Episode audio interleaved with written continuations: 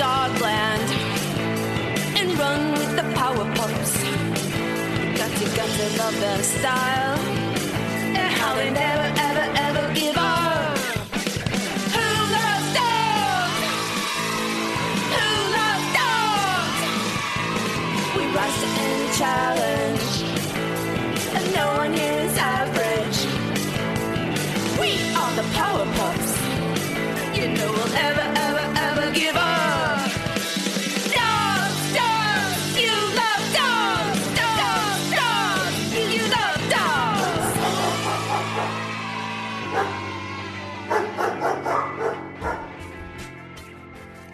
Friends, and thank you for joining us for this special two part story from the adventures of Power Dog in Dogland. This story is a little different as it is from what we are calling the Fetcher Files. For as you've already heard, Power Dog is obviously not the only soul in the multiverse having adventures and making curious discoveries. This story from the Fetcher Files is called The Dog Who Rode into the Sunset. Part 1 Once upon a time, it was not so very long ago either, a young dog named Fetcher lived with his family in an apartment which was in the city of Lictopolis. The apartment building was actually just at the edge of Lictopolis and at the back of this very large, lush green park, which was nearest to their apartments. In the back of this park was a rather large hill, which was quite bald. Fetcher, who was as fond of playing by himself as he was with his younger brother and twin cousins, would often wander off alone to the top of the bald hill to play, or to gaze at clouds, or to take a little doggy nap. And if he stood right on top of it and looked one way toward the east, he could see right over the city, with all its tall buildings and domes and spires.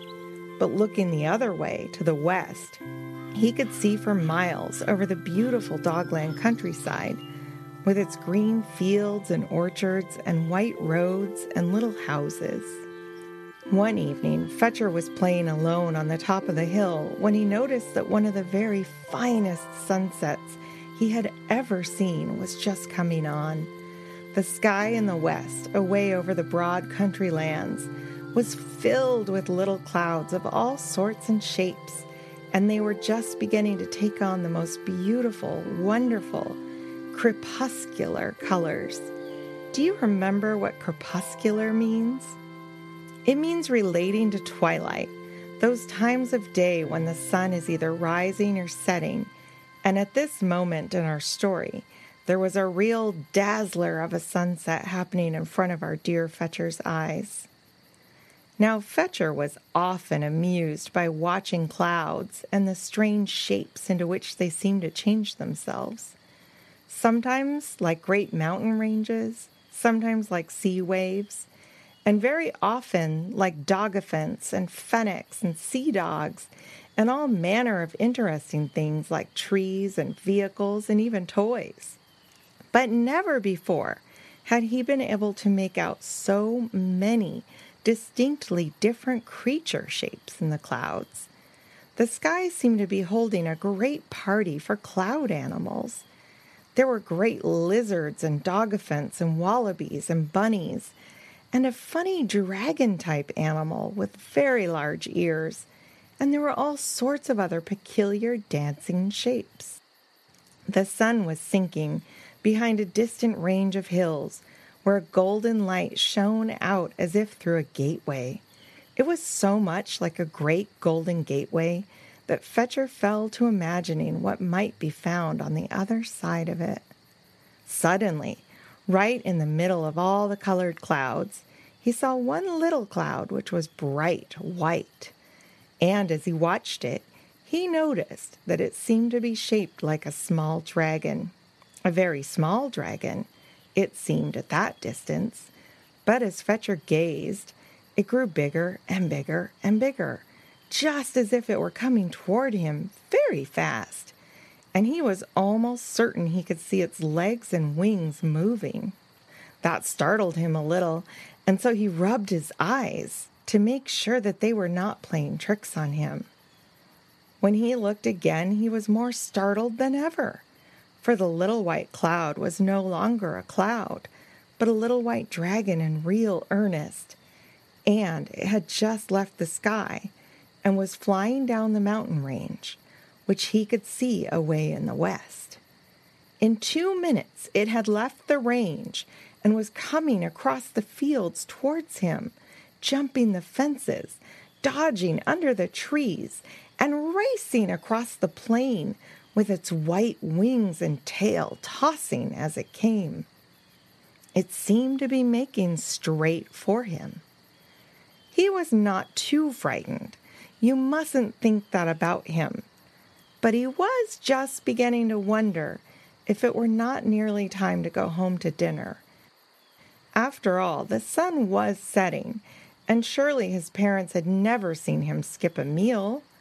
Just as he was wondering what might be coming to the dinner table that night, he noticed that the white dragon had stopped just at the foot of the little bald hill. The dragon was looking up at him, tossing their head and pawing the ground. He thought this might be the most beautiful dragon that he could have ever imagined. The little dragon appeared to get over their excitement and began to pad quietly up the hill toward Fetcher. I don't think anyone would have blamed Fetcher if he had decided right then and there to turn tail and go home to dinner at once. But he was rather a brave pup, and he was certainly very curious. So he just stood still and waited. After all, sometimes it's best to just stop and observe and wait. The white dragon strode right up to Fetcher and began to speak. Are you frightened? asked the dragon.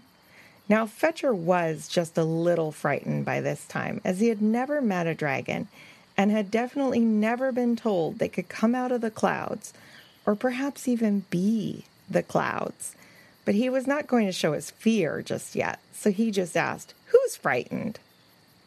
Why, I think maybe you're frightened, said the dragon, just a little louder.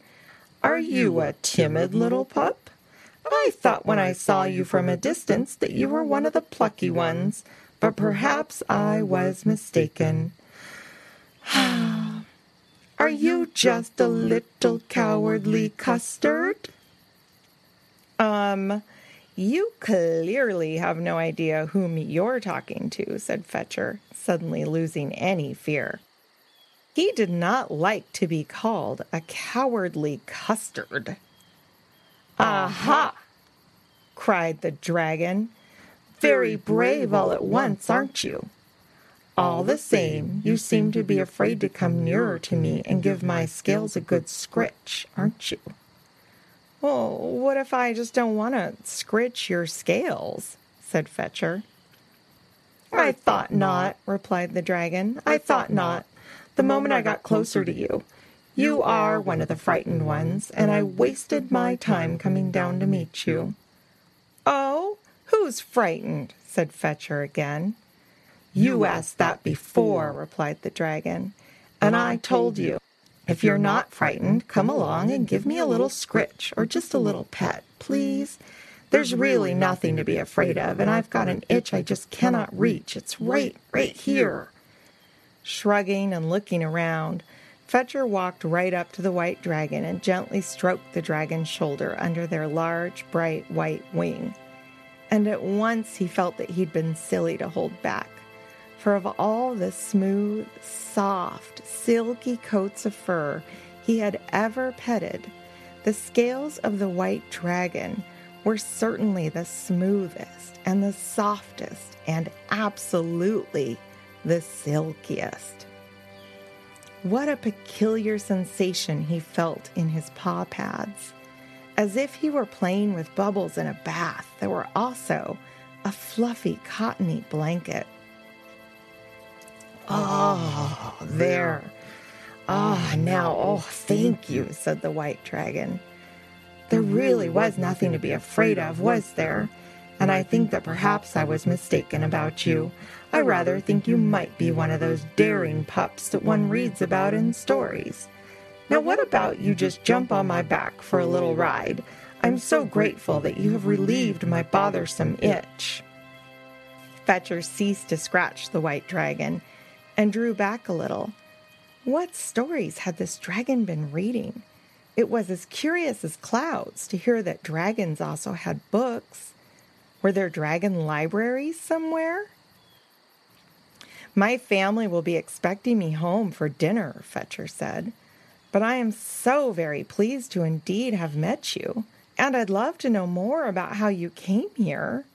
Fetcher always tried to be a polite dog. The white dragon nodded and smiled. Oh, come on. Jump on my back, and I'll take you home. You will just love the ride through the air. Why, all the boldest explorers in the universe would give their ears just for one little ride on my back. Now then, come on, one, two, three, and up you go. Then, before Fetcher quite knew what he was doing, he shrugged his shoulders again and made a little run and leapt up astride of the white dragon.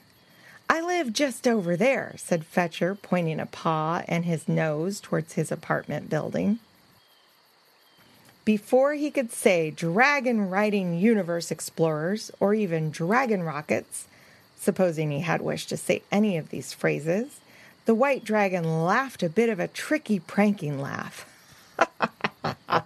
Sprang upwards from the ground and was soaring through the air toward the sinking sunset, right in the very opposite direction of home and dinner. Fetcher clung on tightly for he was so high above the ground already that he had the good sense to be frightened. And far beneath him he saw the green fields and the white road, which now seemed like mere threads. This is not fair! Whoa! Stop, you trickster!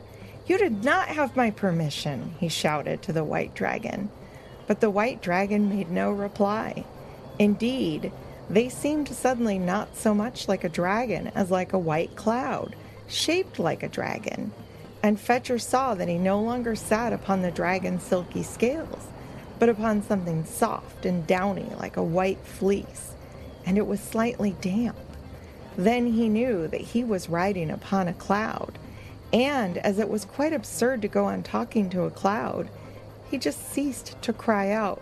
He just sat tight hunkered down and wondered what would happen next.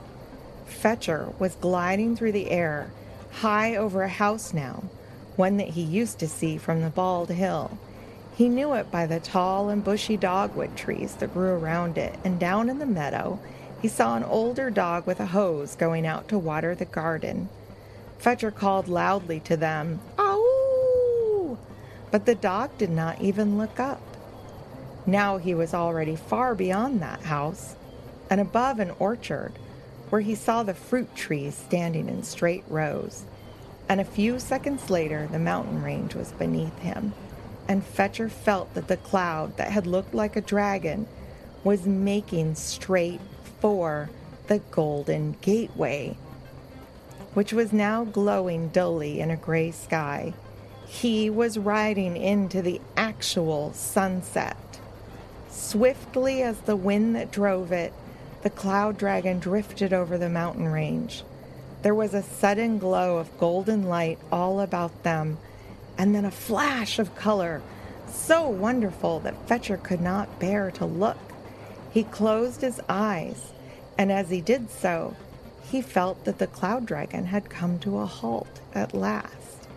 So Fetcher sat upon the cloud, not daring to open his eyes for quite a while. When at last he did look again, he almost fainted with the wonder of it. He was inside the sunset.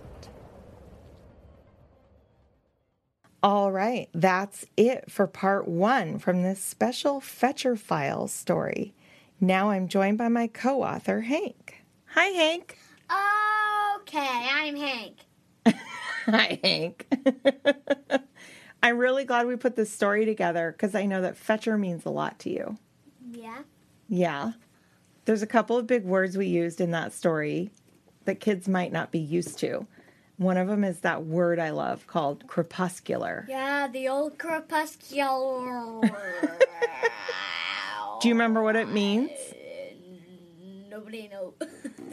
It it means of twilight. So like dawn or dusk. oh yeah, like twilight, like stars. Yeah, like magic hour. Oh yeah, magic hour. It's called magic hour because it's magic. It is magic. It's like golden. yeah, it looks all magical. And then the other word I thought that kids might not be used to is the word phrases. That means words. Yeah, collection of words. When you put a group of words together to mean something like, oh, I don't know, dragon riding universe explorers. it seems like you're already in a pretty silly place. Do you want to tell me a silly joke? What what what does a farting cow say say for breakfast? Moo fart? Farting cow. Ow. so naughty. Okay, so my joke for you was why are dragons so amazing at making music? Because I know their scales. Good joke. okay. And before we go, I just want to mention that the author of the story, The Boy Who Rode Into the Sunset, is named C.J. Dennis. He was an Australian author and poet who wrote it sometime around 1921, which is a 100 years ago, Hank. This leads me to recommend a wonderful story reading resource to listeners called LibriVox. Now, I wouldn't be a good librarian if I didn't let you all know that LibriVox is this online catalog of free public domain audiobooks read by volunteers from around the world. We will link to more information in our show notes, and we will include the LibriVox recording, The Boy Who Rode Into the Sunset by CJ Dennis, in our links. Maybe even a future episode.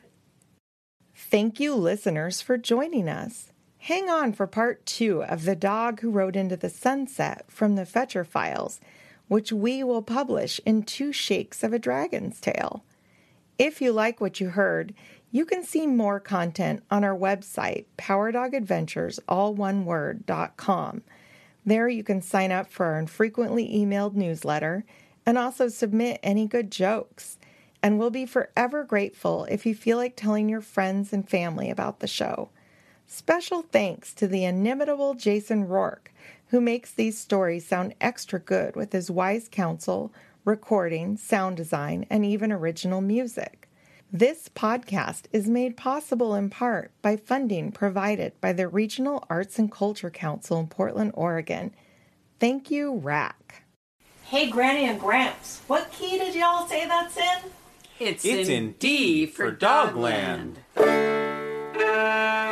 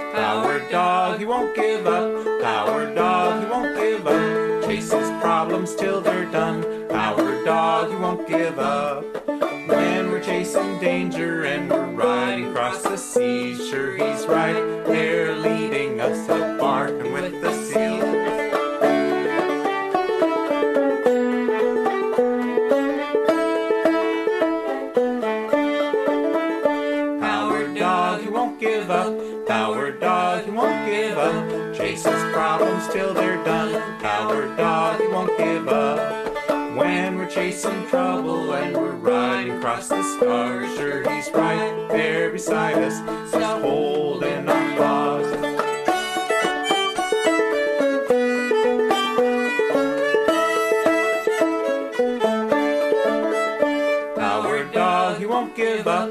Power dog, he won't give up. Chases problems till they're done. Power dog, he won't give up. When we're chasing trouble and we're zooming through the stars, sure he's right there beside us, just a zapping near and far.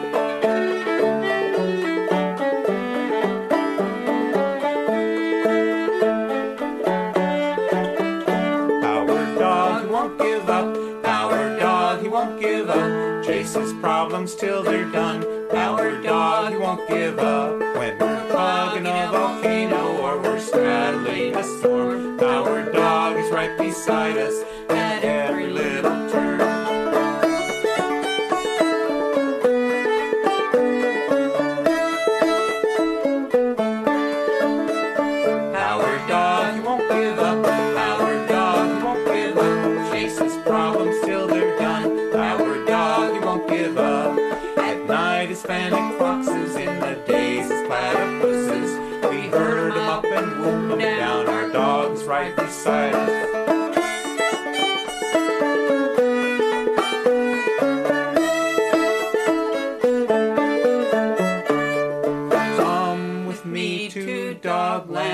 we've got special tales to tell. And when we come together, all our tails will wag as well. So come with me to Dogland, we've got special tales to tell. And when we come together, all our tails will wag as well. Woof, woof. Wow.